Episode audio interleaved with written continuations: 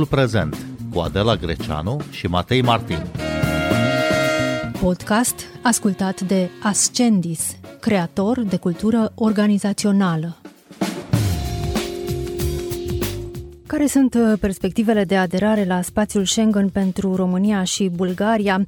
Consiliul Justiție și Afaceri Interne se reunește în 4 și 5 decembrie. Pe agenda discuțiilor este și această temă.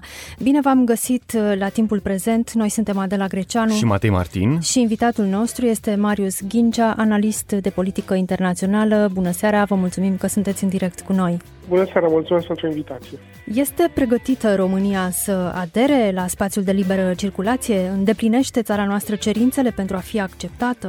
Din punct de vedere tehnic, România îndeplinește toate cerințele impuse de către Comisia Europeană și tratatele europene pentru aderarea la spațiul Schengen și nu de ieri de azi și de un număr de ani deja. Uh, desigur, există probleme de natură politică, dar în ceea ce privește aspectele tehnice, România îndeplinește toate condițiile. În 2022, uh, Austria și Olanda s-au opus aderării țării noastre la spațiul Schengen. În toamna acestui an, premierul Marcel Ciolacu anunța că România va da în judecată Austria la Curtea de Justiție a Uniunii Europene pentru că insista să se opună aderării. Ar fi fost util oare să se declanșeze un asemenea proces, Marius Ghincea? Un astfel de proces chiar a avut loc ca urmare a unor inițiative a unor uh, membru al Parlamentului European din România, și iar Curtea Europeană de Justiție a respins ca neîntemeiată o asemenea acțiune. Decizia din cadrul Consiliului European este bazată pe voință politică. Votul este politic, iar uh, tratatele europene nu interzic sau nu pot să oblige un stat membru care are marjă de apreciere în a decide dacă votează pentru sau împotrivă să voteze în sensul aderării României la uh, spațiul Schengen. Deci, probabil că dacă guvernul României ar fi lansat o astfel de acțiune, rezultatele ar fi fost că instanța europeană ar fi constatat că e vorba de o decizie politică și că uh, nu, statele membre nu pot fi forțate să ia o decizie politică într-o direcție sau alta. Bun, un europarlamentar este una, dar care ar fi fost șansele dacă un asemenea demers uh, pe lângă Curtea de Justiție a Uniunii Europene ar fi fost declanșate chiar de un guvern, de guvernul României? Puțin probabil ca rezultatul să fie diferit, așa cum ziceam și anterior, statele membre se bucură de discreție atunci când votează politic în Consiliu pe o varietate de subiecte și uh, tratatele europene nu oferă sau nu impun obligații statelor membre de a vota într-un anumit fel pe teme legate de aderarea unui uh, stat la zona Schengen. România și Bulgaria sunt luate la pachet în acest demers de aderare la spațiul Schengen. Au avut uh, și o abordare comună? Nu. Din păcate, România și Bulgaria au, au avut abordări diferite. România a fost foarte interesată să adere cât mai rapid la spațiul Schengen și a pus presiuni politice și publice, diplomatice de amploare pe parcursul ultimului an și jumătate chiar aproape doi, pe când la Sofia, din cauza situației foarte incerte și a crizei politice care a afectat țara vecină, guvernul de la Sofia nu s-a alăturat uh, eforturilor Bucureștiului, iar asta a șubrezit eforturile pe care Bucureștiul a încercat să le depună. Bulgaria a suferit de o criză continuă, a avut un șir de alegeri repetate pentru că nu au fost capabili să formeze o majoritate Uh, stabilă cu care să guverneze țara, iar asta a însemnat că atunci când Bucureștiul voia ceva, Sofia voia altceva, bulgarii în general nu au fost foarte interesați să avanseze pe drumul uh, către Schengen în perioada ultimelor doi ani. Dar uh, de ce este important să aderăm odată cu Bulgaria la spațiul Schengen? România și Bulgaria sunt ținute la pachet din motive mai degrabă tehnice legate de securizarea granițelor. Dacă România ar fi deslegată de Bulgaria în acest proces, ar însemna că România trebuie să investească tehnică de supraveghere și protecția graniței pe Dunăre cu Bulgaria, care ar presupune atât costuri adiționale, cât și uh, o perioadă de ani de zile în care să putem să asigurăm această graniță externă a spațiului Schengen cu Bulgaria. Pe când, uh, fiind la pachet cu Bulgaria, până acum Uh, ce s-a urmărit a fost realizarea unui sistem de protecție a granițelor Schengen cu țările non-europene, cu Turcia în cazul Bulgariei, cu Ucraina și Republica Moldova și cu Serbia în cazul nostru, Macedonia în cazul uh, uh, Bulgariei. Deci uh, o dezlipire a Bulgariei de România ar însemna din punct de vedere tehnic că am mai pierde câțiva ani și ar trebui să investim bani pentru securizarea graniței de pe Dunăre și pe de altă parte ar uh, strica relațiile noastre cu Sofia. Bun, dar ar fi avut mai multe șanse dacă ne-am fi decuplat uh, acum? Costurile pot fi înțelese, dar șansele ar fi fost mai mari dacă s-ar fi decuplat acum de, de Bulgaria? Nu, nu cred. Nu cred că șansele ar fi fost mai mari dacă ne-am fi decuplat de bulgari, mai ales că opoziția Austriei era explicit la adresa României, nu doar a Bulgariei. Olanda, după cum știm, s-a opus inițial atât aderării României cât și Bulgariei, ulterior a renunțat la opoziția față de aderarea României, dar a continuat să se opună aderării Bulgariei. Este un joc european care are legătură nu doar cu statutul Bulgariei și României în cadrul Uniunii Europene, dar și de negocierile mult mai largi legate de reforma spațiului Schengen. Spațiul Schengen este acum într-un colaps, într-o criză sistemică. Dacă ne uităm la toate controlele la graniță pe care diverse statele europene le au, vedem că spațiul Schengen nu funcționează de fapt. Și cum se explică acest uh, colaps, cum se explică aceste dificultăți, acest impas uh, în spațiul Schengen?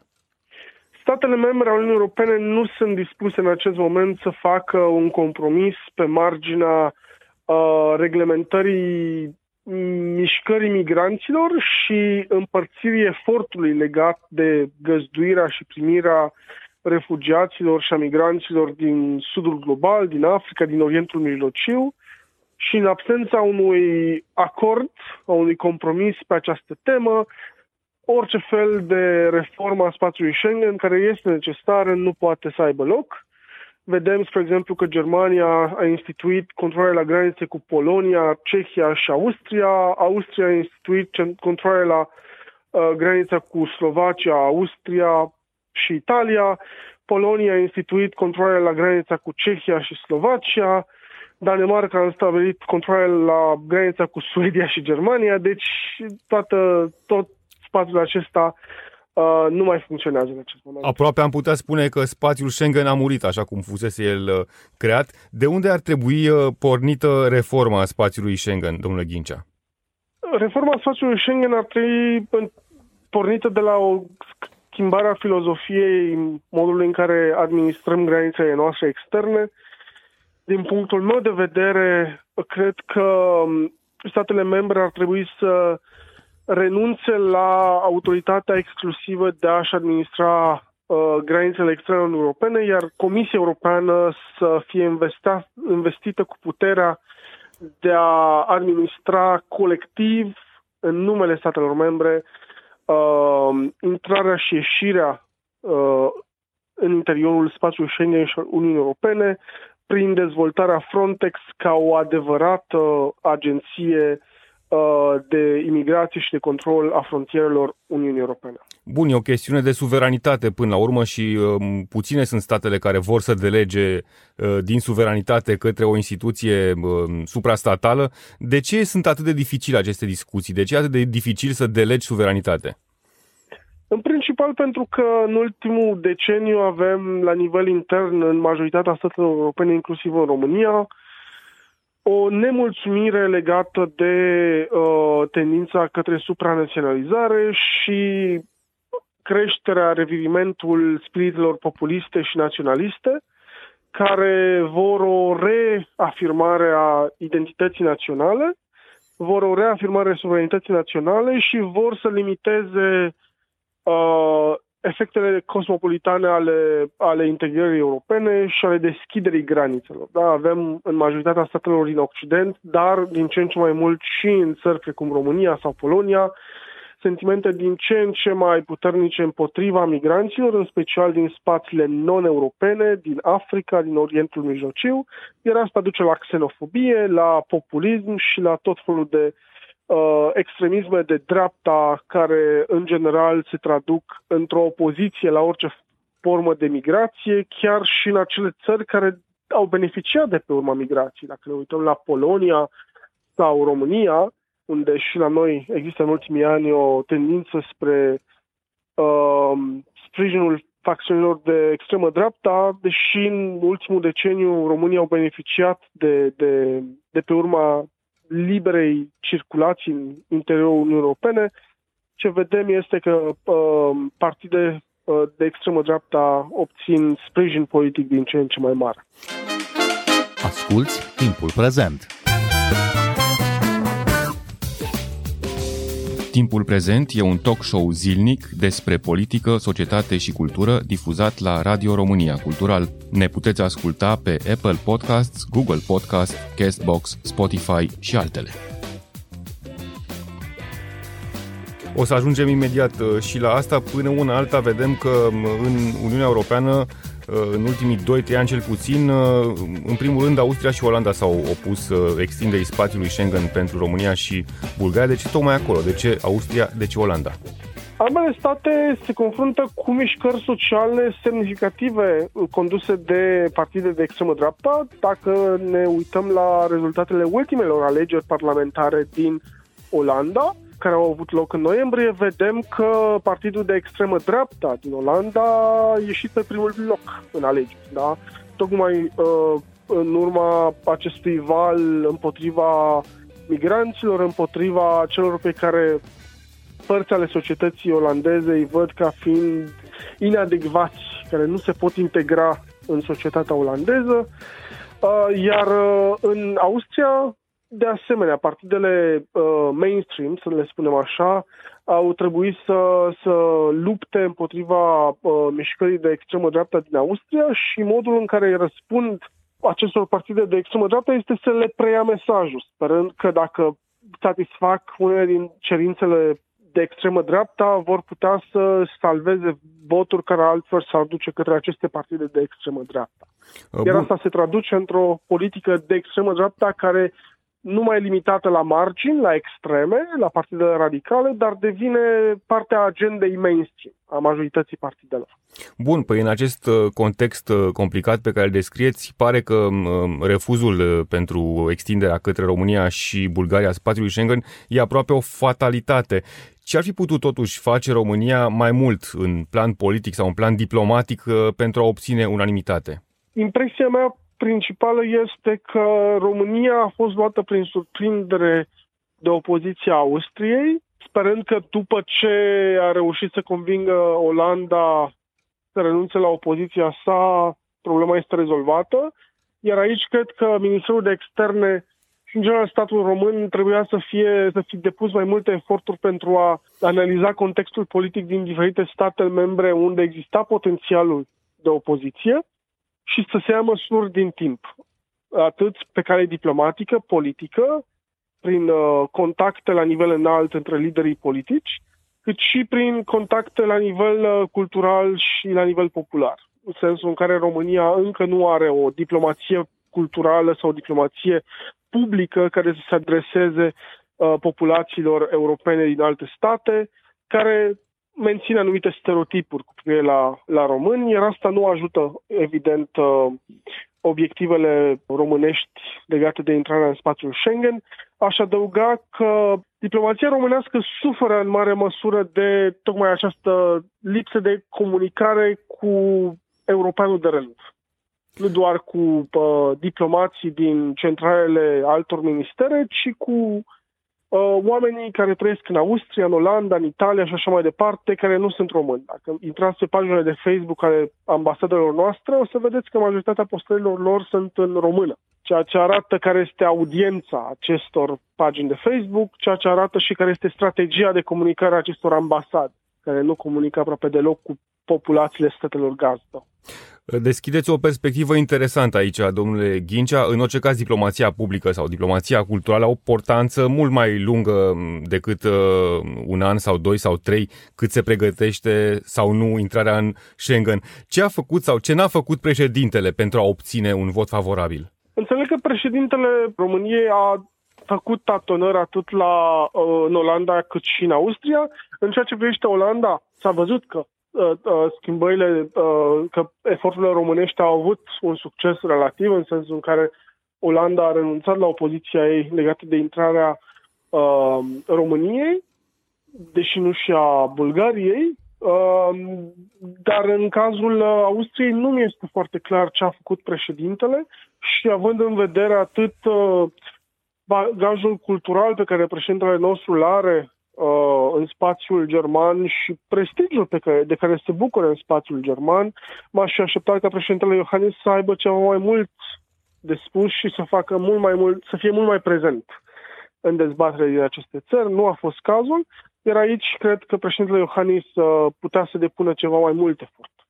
Prin aderarea României la spațiul Schengen, acesta ar avea graniță cu Ucraina, o țară aflată în plin război, război care a generat și o migrație masivă spre țările din Uniunea Europeană. Este oare această situație un argument pentru cei care se opun aderării țării noastre? Nu aș vedea de ce ar putea să fie un argument, având în vedere că Polonia, Slovacia, Ungaria sunt state uh, membre ale spațiul Schengen și au graniță cu Ucraina la fel cum avem și noi. Desigur, România are cea mai lungă graniță cu Ucraina, dar dacă punem, dacă însumăm granițele Ungariei, Slovaciei uh, și a Poloniei cu Ucraina, aceste toate trei țări împreună au o graniță mult mai mare. Deci nu ar fi niciun motiv pentru care acest, acesta, acesta nu e un motiv legitim pentru a uh, se opune uh, intrării României și Bulgariei în, uh, în spațiul, uh, spațiul Schengen. De altfel, dintr-o perspectivă militară și de securitate, faptul că nu suntem în spațiul Schengen îngreunează sprijinul militar și economic pe care Uniunea Europeană și l-a asumat față de Ucraina. Pentru că tirurile cu echipamente militare, tirurile cu asistență umanitară și economică uh, pentru Ucraina, care trebuie să treacă prin România, ajung mult mai greu în Ucraina, tocmai din cauza acestor bariere birocratice cauzate de neapartenența României la spațiul Schengen. Bun, o posibilă pistă, o posibilă discuție ar fi fost uh, ca aderarea la spațiul Schengen a României să se petreacă în două etape, mai întâi cu spațiul aerian prin aeroportul și abia apoi uh, prin granițele terestre. Ar fi avut mai multe șanse un astfel de demers uh, etapizat? Cred că da și în continuare cred că este un model care ar trebui să fie urmat.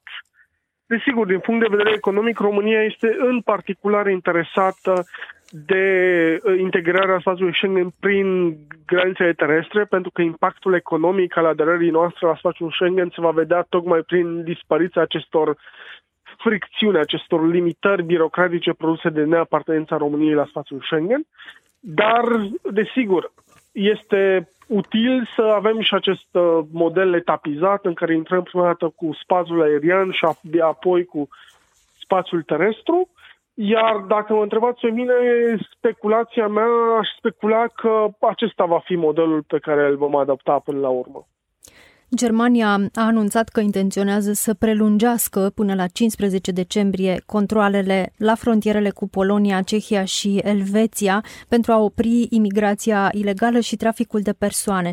În ce măsură această decizie ar putea avea un impact asupra deciziei în legătură cu aderarea României și Bulgariei la Schengen? Uh, nu cred că va avea vreun impact. Germania s-a dovedit a fi unul dintre avocații, unul dintre statele care ne-au sprijinit cel mai mult și care au pus într-o oarecare măsură uh, presiune pe Viena pentru a schimba poziția, fără succes desigur, pentru că coaliția actuală de la Berlin nu are o influență semnificativă asupra, asupra Austriei. Uh, dar uh, această decizie a Germaniei ar trebui văzută din mai degrabă din uh, uh, are mai degrabă considerații interne în Germania decât externe și nu va influența poziția Germaniei față de aderarea României la spațiul Schengen. Ce mie, mie ne, de neînțeles este de ce Bucureștiul nu se folosește de relațiile destul de apropiate pe care țara noastră le are cu Italia, pentru ca Italia să pună presiune pe Austria, având în vedere că Italia și Austria au relații la un alt nivel, iar Italia are capacitatea de a influența semnificativ mai mult Austria decât are Germania. Anul trecut ne amintim că a ieșit la iveală foarte multă emoție colectivă după votul Austriei care s-a opus aderării României la spațiul Schengen. Cine a capitalizat-o până la urmă?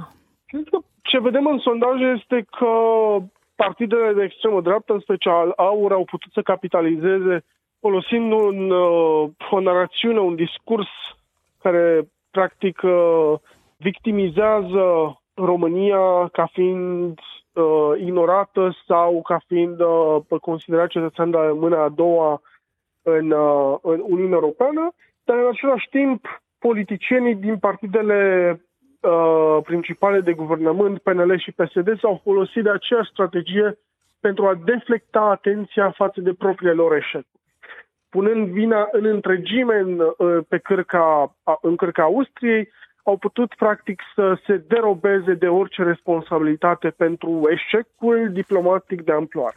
Bun, e clar că nici acest uh, Consiliu pentru Justiție și Afaceri Interne nu e un succes pentru România. Putem să-l numim un eșec al diplomației, al decidenților politici? Este, atâta vreme cât obiectivul nostru principal a fost aderarea la spațiul Schengen și acest obiectiv nu a fost atins, este evident un eșec, nu? Dacă îți propui ceva și nu reușești să te atingi ce îți propui, asta se traduce drept un eșec diplomatic. Întrebarea este ce putem să facem în continuare.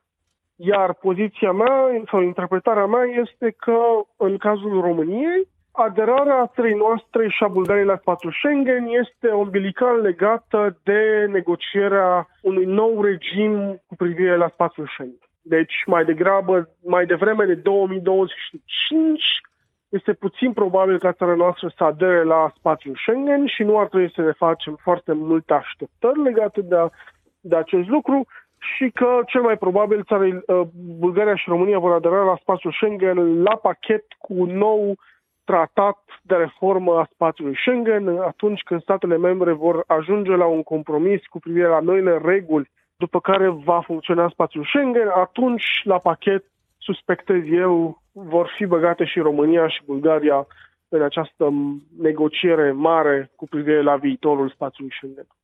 Credeți că a crescut euroscepticismul în România din cauza eșecului uh, aderării la spațiul Schengen? Cu siguranță a crescut, atât pentru că Aura a reușit să lanseze un discurs care să ne victimizeze și să practic să acuze Europa că ne tratează ca cetățeni de clasa a doua, cât și pentru că politicienii noștri s-au folosit de o scuză similară pentru propriile limitări și, în general, uh, nu au um, fost capabili să ofere o viziune alternativă. Știți, atunci când avem evenimente importante în lume, ai nevoie de o poveste care să interpreteze, să oferă un sens evenimentelor care au loc și dacă partidele de guvernământ nu oferă un, o poveste clară și coerentă, o să vină alții de, din partidele radicale și vor oferi poveștile lor, care vor ajunge să definească cum înțelege cetățeanul de rând uh, o anumită situație, precum aderarea noastră la spațiul Schengen. Bun, și până atunci, cum ar putea fi consolidată încrederea cetățenilor români în Uniunea Europeană? Consolidarea încrederii în Uniunea Europeană trebuie să fie făcută atât de societatea civilă, din punctul meu de vedere, prin atragerea atenției sau uh, arătarea impactului pozitiv pe care Uniunea Europeană îl are asupra nivelului de trai și a dezvoltării uh, României, chiar și fără a fi membri ai spațiului Schengen. Și de asemenea, trebuie ca partidele politice să mainstream, în special cele de la guvernare, să abandoneze strategia pe care acestea o adoptă recurent de a învinui Uniunea Europeană pentru toate eșecurile care de multe ori doar eșecuri de politică internă, care au puțin de a face cu politica europeană. Marius Ghincea, vă mulțumim tare mult pentru analiză și explicații. Noi suntem Adela Greceanu și Matei Martin. Ne găsiți și pe platformele de podcast. Urmăriți timpul prezent pe Apple Podcasts și Spotify. Cu bine, pe curând! thank